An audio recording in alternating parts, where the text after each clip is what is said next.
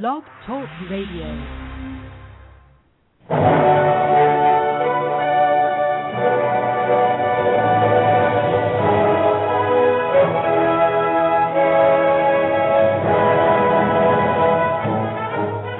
Ladies and gentlemen, welcome to Movie Addict Headquarters with your host, Betty Jo Tucker, author of Confessions of a Movie Addict, right here at www.blogtalkradio.com.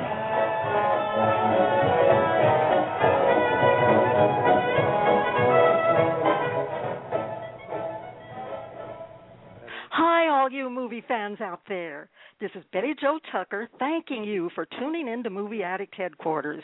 You don't have to be a movie addict to visit here, but if you are one, it's definitely the place for you, especially today, because acclaimed director John Badham will be discussing his new book, John Badham on Directing Notes from the Sets of Saturday Night Fever, War Games, and more. And you know, folks, John is one of my favorite filmmakers, so I'm very excited at the opportunity to talk with him. I just finished reading his latest book, and let me tell you, it's a revelation about working with actors and about successful filmmaking techniques. Plus, it's such fun to read. So let's bring our guest on right now. Welcome to Movie Addict Headquarters, John. Well, I think he was here. Let's just see what happened. Welcome to Movie Addict Headquarters, John. I'm I'm here. Uh, can you hear me? Yes, yes, we can hear you. We're so glad we can hear Oh, you. I thought oh, maybe good. had, I thought maybe we had lost you. It's such an honor to have you with us. What what an impressive background you have. Over 50 directing credits for films and TV productions. You, uh, your films got Academy Award nominations. Uh, I believe it was War Games and Blue Thunder, and and all the work that you've done on uh, television, and two Emmy nominations there. And your first book, I loved almost as much as I I love this second one. I'll be in my trailer, and then uh, I think that's being used in film classes worldwide. Am I correct about that? That that is sort of a textbook that's that's being used in film classes. Well, I hear lots of reports on that uh, that uh, people are using it for their courses, and uh, of course, where I teach at uh, Chapman, uh, we we use that book all the time, and uh, just starting to use the new one as well. Well, I, I I'm really uh I really think that your your students uh, will appreciate those those two books. I just am so happy that you decided to share the filmmaking insights that you have in those books. And I really do think that they're must reads for uh, anybody who wants to uh, to be a director and also for mo- movie fans like me because of the wonderful inside behind the scenes information you share about some of our favorite stars. And we'll talk more about that in a few minutes but I want to remind listeners that the chat room is open for their participation and I do encourage that plus I'd like to bring on our co-host for today it's none other than our favorite film historian James Colt Harrison we're very happy he could be with us again today James say hi to John Badham Well, hello there, John Badham, and welcome from La Jolla, which is where I am right now. It's a beautiful day, and I should be at the beach. Oh well, thank you for for giving that up on you know to be here. Yes, I did. It's but it's worth it.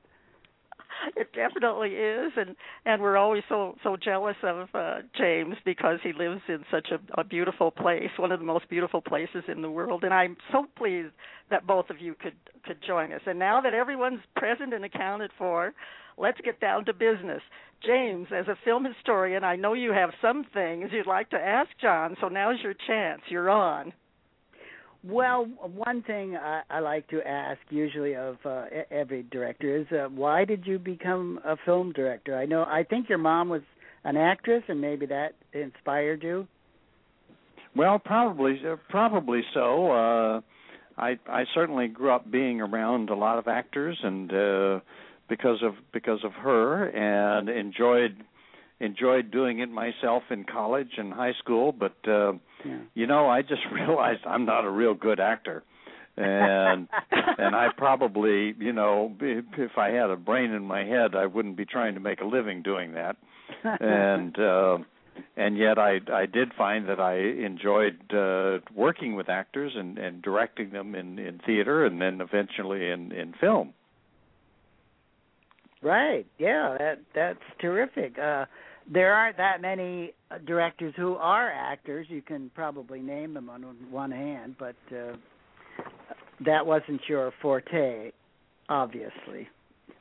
Well, you know, I I do notice that uh when when directors when actors become directors, they uh, quite naturally have a, a tremendous skill with their actors, and uh, they eventually can can learn the visual side of it. Uh, you know, we we we know about some of our more famous ones like uh, like like Clint Eastwood and and exactly, Paul Newman, yeah. but but even more recently, uh, you know, Ben Affleck's film Argo is he did a wonderful job. Uh, you know, not only with the actors but the storytelling as well. Yeah, yes, he's he's great. He's one of Ben Affleck is one of my current favorites. Great, great. Yeah. And what did you consider your big break as a filmmaker? Uh, well, I I guess you know on my on my gravestone they're going to put "Staying Alive" uh, for Saturday Night Fever. only only it'll probably be "Staying Alive" dash not. well, you know that that movie influenced uh, everybody around the world. It, it brought in a whole new era and style and music and dancing and it was quite something. Well, it certainly uh certainly took uh people a long time, you know, the film historians uh to even recognize that it was a musical. Uh you know, because it didn't fit into uh the singing in the rain model. No, you know, no, it just yeah. it didn't didn't count. Uh well, it but counted but now with me. Oh, I'm sure it did. Uh, but uh, you know, nowadays it's uh, you know it's been included and is on the Library of Congress uh, list of uh, great American films. So uh, we're very proud of that. Well, I know it influenced me style-wise because I started wearing pants like John Travolta. I didn't look All like right. him, but Pure po- pure polyester, I'm sure. Poly- polyester and flared at the bottom. Absolutely, absolutely. Big big old flared pants. well, that movie, I um, I always try not to interrupt the co-host, but I I get so excited, I I always break my promise to them, and I'm going to have Oh, to say something about yeah Saturday Night Live. that dancing in that movie, I mean, it is just absolutely uh, fabulous. And I just go over to YouTube and watch.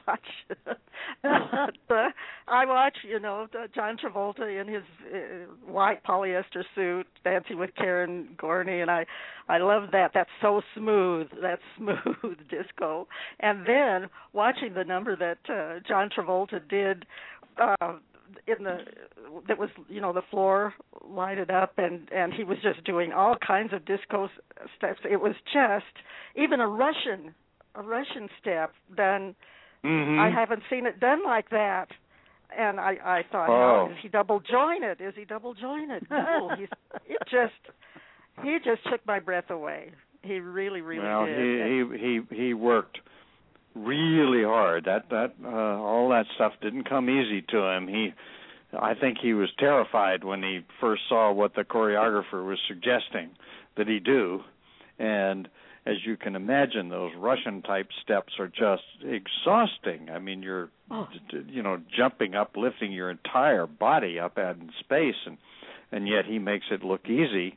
And and I know that after we'd finish every take, he would just be drenched and and just worn out. We'd have to sit down for you know half an hour till he was ready to you know try it again. yeah. Wow. Wow.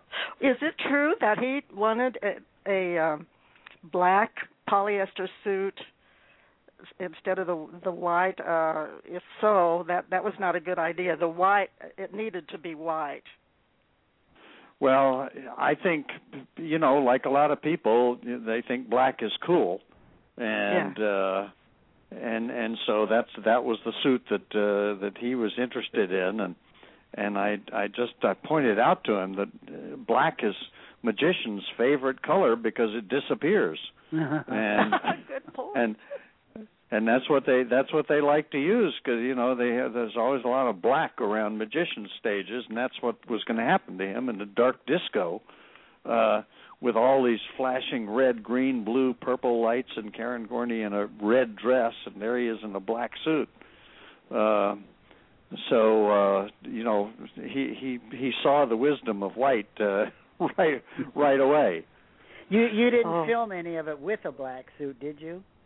no No. we didn't have we didn't have the budget to be messing around with with experiments like that. We just we had to we only had two white suits and we had to virtually uh dry them with hairdressers after hair dryers after every take. Wow. Well, I, well, I have I- a question that I wasn't too sure. Was Jeffrey Hornaday the choreographer on that movie? No, uh Lester Wilson Lester was Wil- the yeah, I Lester like to Wilson get these, was the, yeah. I want to get these was a things choreographer.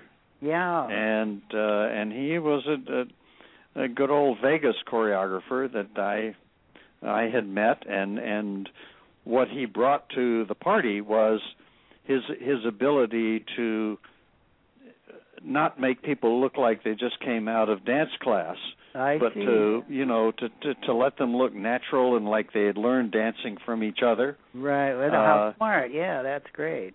and and look like it you know is a neighborhood thing as opposed to you know a more a more choreographed kind of uh dancing that you would see in the traditional musicals Right. More more neighborhood style than polished. right i Well, mean when we cast the dancers when we cast the dancers uh anybody that looked like a dancer i i would send them home I wanted I wanted the little tiny, you know, Asian girl and the and the big heavy set uh uh you know, nerdy guy. Yeah. Uh you know, the ones the ones that usually get sent home the first. Uh I mean, they may have great rhythm and be able to dance perfectly, but you know, they don't fit the mold. yeah. And and I said, "Let's use those. They look like they they really, you know, that's what shows up in the discos." That, exactly. that's and really an interesting insight, don't you think, Betty Jo, to to know Oh, that yeah. about the movie? I did not, and that's I that's didn't why know. I'm so glad that John John is here and that we're getting to talk about it. Uh, But but John, you not only had to um work with I don't want to say had to because this would be a dream as far as I'm concerned. Work with musical numbers in that movie, but you had to. And speaking of choreography, I think you had to do to choreograph or work with a choreographer for a fight scene. I, I remember reading about that in your in your book. Um, could you tell us a little bit about that? Well, it's funny because uh New York at the time wasn't doing many films at all and and they didn't have any uh fight coordinators uh in in New York, so we brought you know a really good guy from from Los Angeles and he looks around and he says not only are there no fight coordinators, there's no stuntmen who are, you know, 19, 20 years old. There's Oh. a lot of big there's a lot of big guys who've been drinking too many beers uh who are kind of fat and chubby.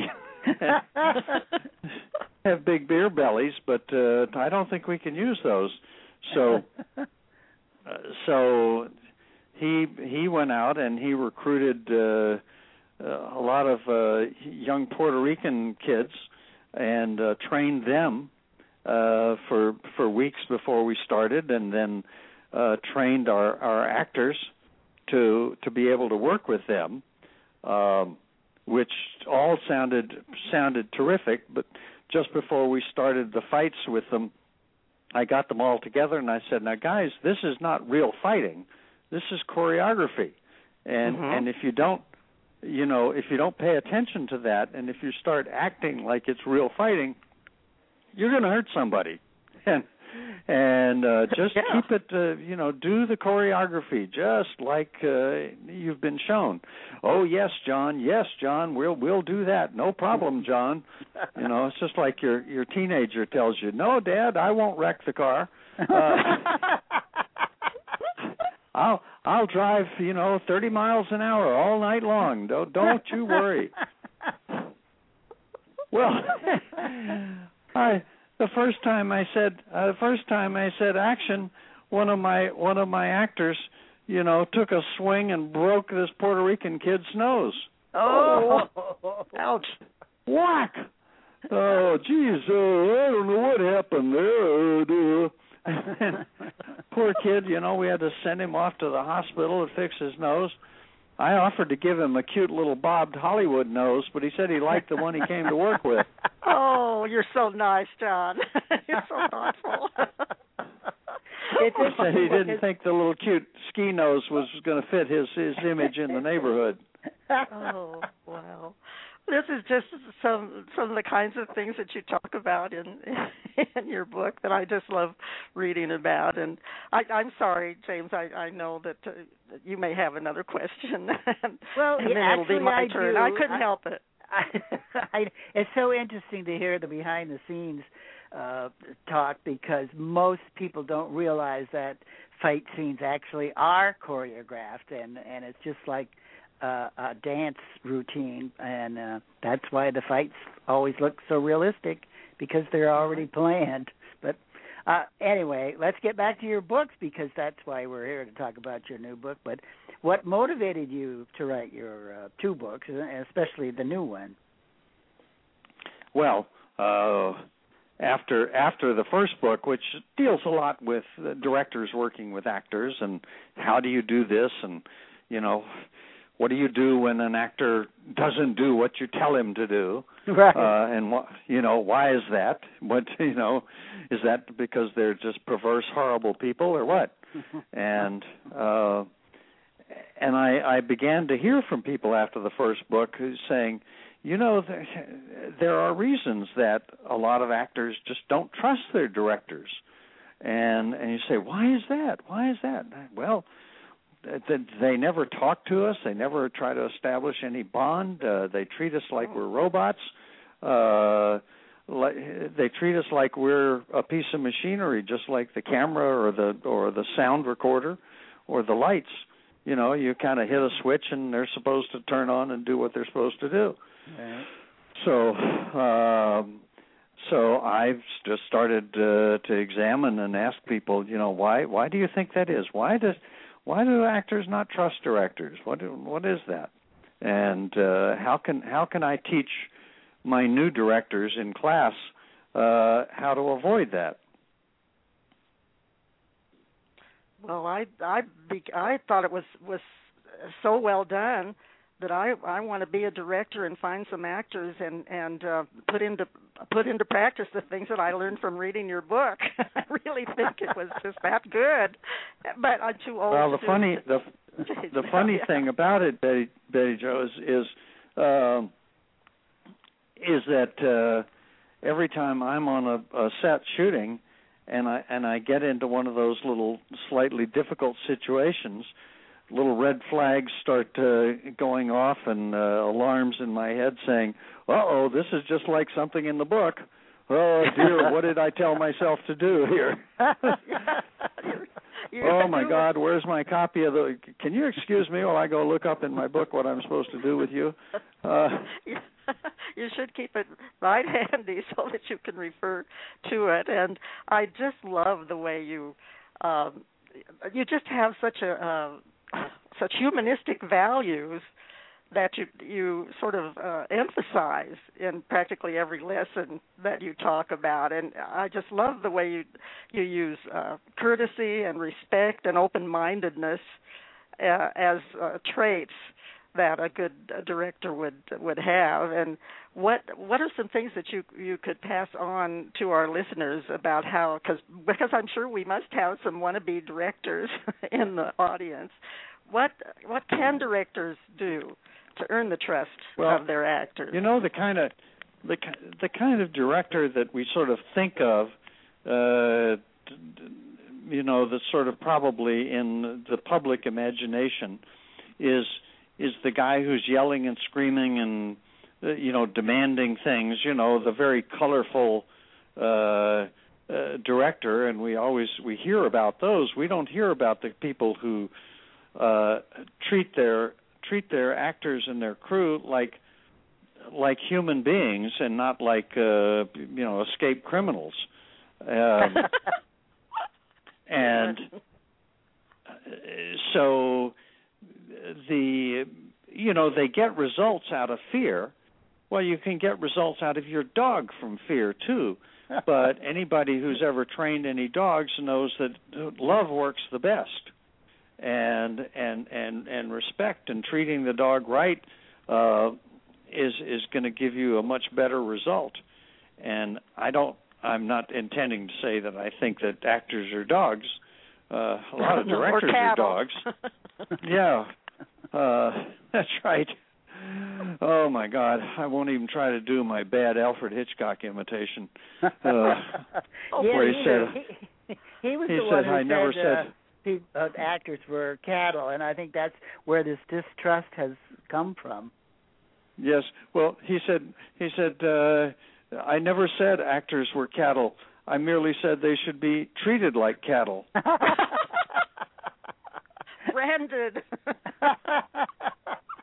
yes, branded. What's the difference? Yeah.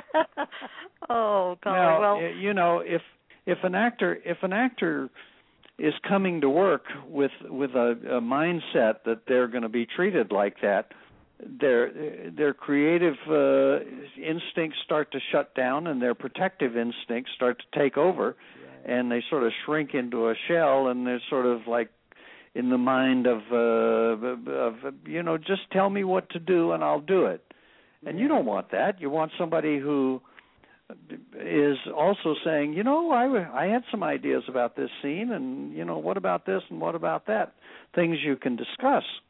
Uh and I I don't have trouble with actors when we have these discussions. We just work it out and and I get lots of good ideas from them because they know they can say virtually anything to me and and I'm going to listen to it respectfully uh just as I would you know to somebody talking to me at a party. I'm not going to laugh in their face and what a terrible idea. Where'd you come up with that one from? Yeah. well you must well, be fun you, to work with. Yeah. Well and and I like uh, so much um the section where you talk about when you when you're giving notes to the actors after after a scene. I just love it the way you say you you can give a positive uh, comment when you're you know if they're positive, but the negative things or the things that you think need to be improved, you all always uh, deal with that uh, privately. Now, I hope you stick to that, and you don't have to go back to your book very often to to check on that. That's pretty. That's pretty easy. That that's something that was that was you know I learned way back when I was a, a drama student at the Yale Drama School that that you did it privately you never did it in public because people are sensitive to criticism uh and and it's it's always best done kind of quietly because uh, otherwise they they want to get very defensive if you know if you have a little audience uh for it it's uh, it's going to be it's guaranteed to be a problem. Absolutely. And and, and they and they don't hear you. They don't they don't hear what you have to say because they're too busy defending themselves. Yeah. Yeah, that they just uh, uh don't get into the character like they should, and uh so I think that's that's really uh, the basis there of of building trust. That they know that they can uh, that they'll be hearing from you, whether whether they're doing fine or they need improvement. But it but they're not going to be called out in front of their of uh, the the the cast and crew. So I think that's really really good. Have you do you have some mistakes that you're willing to mention? oh God! On. you you you don't have enough time on this show. Oh no! To hear don't don't you admit know, any. Don't don't admit you, you, you, any mistakes. You'd have you'd have a twenty year cycle of, of, of episodes, and I'd still be talking. uh, sorry about. Well, what's the you worst know one? that's that, that's how you know how you you you learn it by making mistakes and uh and I certainly have probably made every mistake in the in the book that I tell people not to do okay. and that's probably how I learned not to do it. And well, uh, well let's have know, just maybe one or two little mistakes. well, the the original the original title of my uh of my first book was was called "Don't Tell Me Faster," uh, and and I was working with you know that great great actor uh, Vic Morrow, who was so tragically killed in the Yeah. Twilight Zone accident. Right. Yeah. Uh, and and and and I was working with him, um, and he he was a very methodical kind of actor. I mean, he spoke in a methodical way. It was always this kind of quiet, repressed anger that Ooh. was a quality that he that it came out from Vic Morrow. Um, and and and sometimes it seemed like the the scenes were just going to go on forever. So I, I went over to him as a very young new director, only been directing for about a year, and I said, Vic, th- this this next take, let's let's just do it a little faster. And he looked at me and said, Don't ever tell me faster. and and I I went okay okay and I had to I had to think about it and say now how do I how do I deal with somebody who uh you know doesn't want to hear that result? You know do it faster be happier be you know sadder. Uh how how can I tell them that? Uh and you know I I had to, I had to learn how to how to say things that would uh give give an actor like this a a, a motivation uh a motivation to do it to do it more uh, more quickly. Uh you know I'd have to tell them things like uh you only have 5 minutes to get this idea across to this person. You've got to persuade them of your point of view uh before they go out and do something differently. But that's it's really critical that you do this uh quickly before they you know they make a big mistake.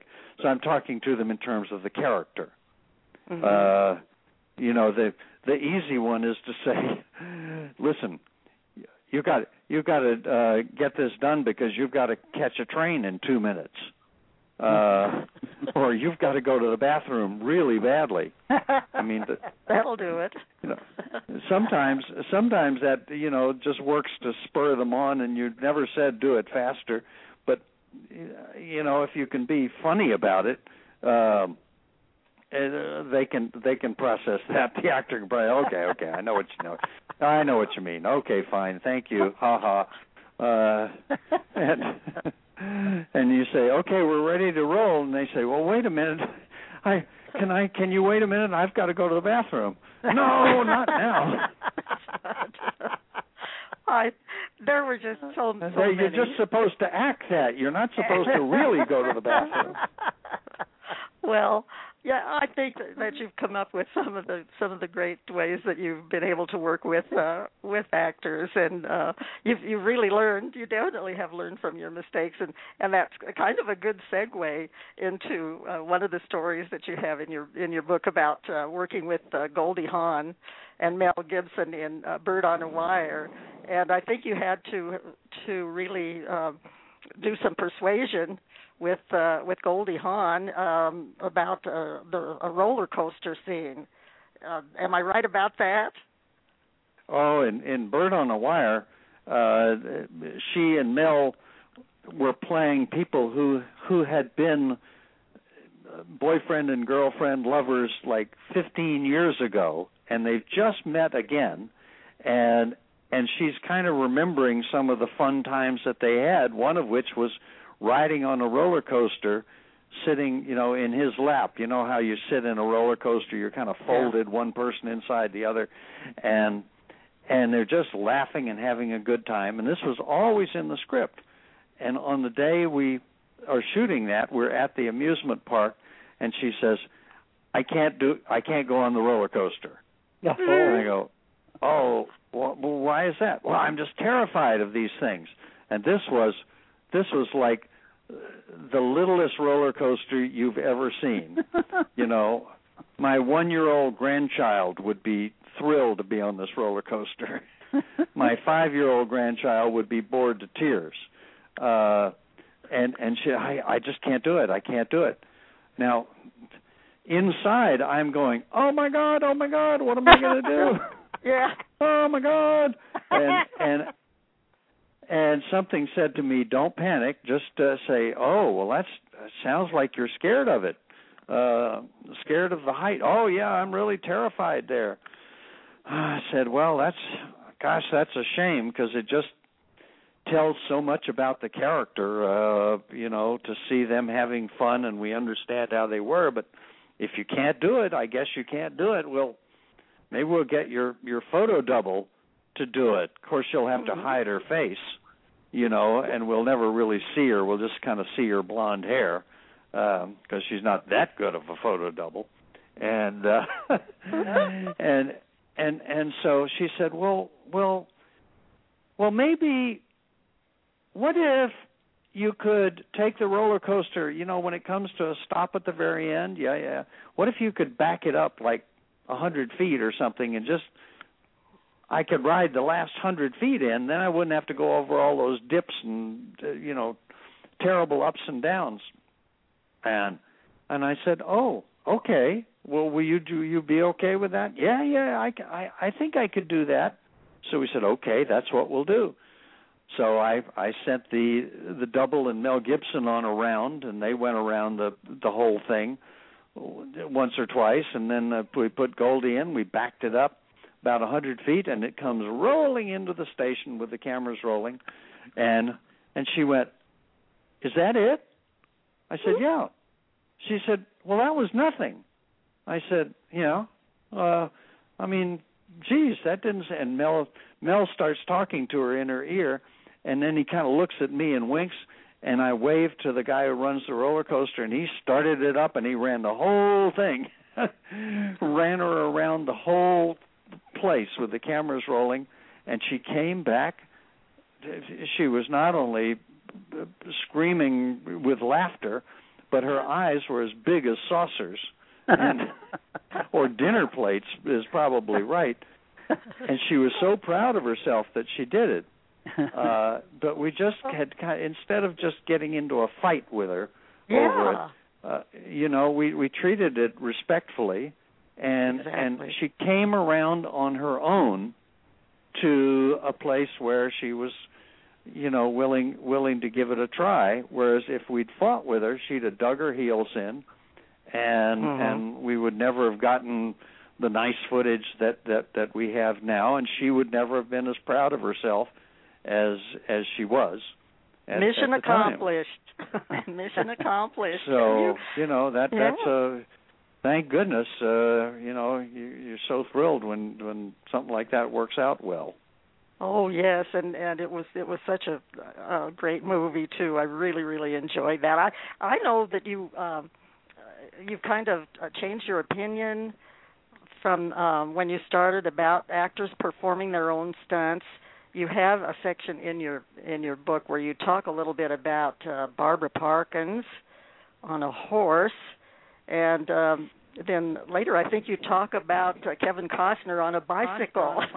so I don't know So, what's the what's the coordination there, but uh, how do you feel about actors well, performing their own uh, stunts? you know if if you're going to have actors perform their own stunts, it's it's really dangerous because uh, you know a little a little tiny accident can can just throw the whole production in, into a tailspin and uh, you know have I had Richard Dreyfuss in Stakeout uh, jump off a little uh, one one foot apple box and onto onto the grass uh, to pretend like he jumped over a fence, but he's only jumping down 12 inches, and he he he jumps down and he promptly twists his ankle, oh and he's no. out of business.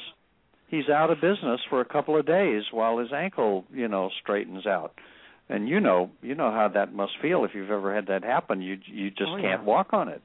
Yeah. Uh, and, yeah. uh, and then you say, well, how simple could that be? He's jumping off an apple box, for gosh sakes. Right.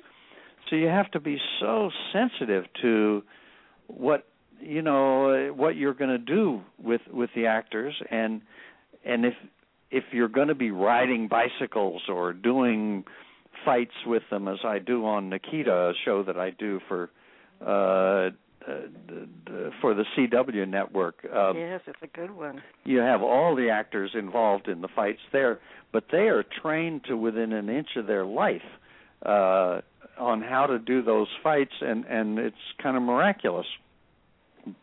And that's a big difference from actors who who just kind of come wandering in and say, "Oh yeah, I can do this, no problem," but they're not really trained Mhm. and and they don't really regard it as choreography like my Saturday Night Fever story. Uh, so it's it's a matter of tremendous caution and and making sure they understand and they really are trained how to do it. Um, because you the last thing you want to do is really injure somebody. There's no movie made that's worth hurting anybody, and Right. and uh, and it can be wildly expensive if if you do you know injure somebody. Not to mention hurting hurting a human being. Well, you were quite impressed with Kevin Costner and what he did in uh, a scene in uh, American Flyers, and I didn't realize he was uh, so athletic either until I read that. He's terrific. He he worked so hard. We trained for six weeks before we shot, riding bicycles every morning for twenty twenty five miles, and uh, and boy, that'll make you strong fast. I was out there with them every morning. Um, oh my! and and it was exhausting because I was a little bit older than all of them. But uh th- that training uh got him and Luca Bercovici and David Grant uh, really in great shape. So when uh Luca Bercovici his bike hit a bump and and they were going about 40 miles an hour, it flew up in the air. He flew up in the air and and Kevin was going to crash right into Luca's bicycle um, as they're coming down a steep mountain, and and he he literally levitated his own bike over this crashed bike, uh, and and and avoided you know two people being hurt. As it was, we had one person hurt with uh, you know a, a not a broken shoulder, but you know whatever's the next thing closest to that uh, in terms of a shoulder.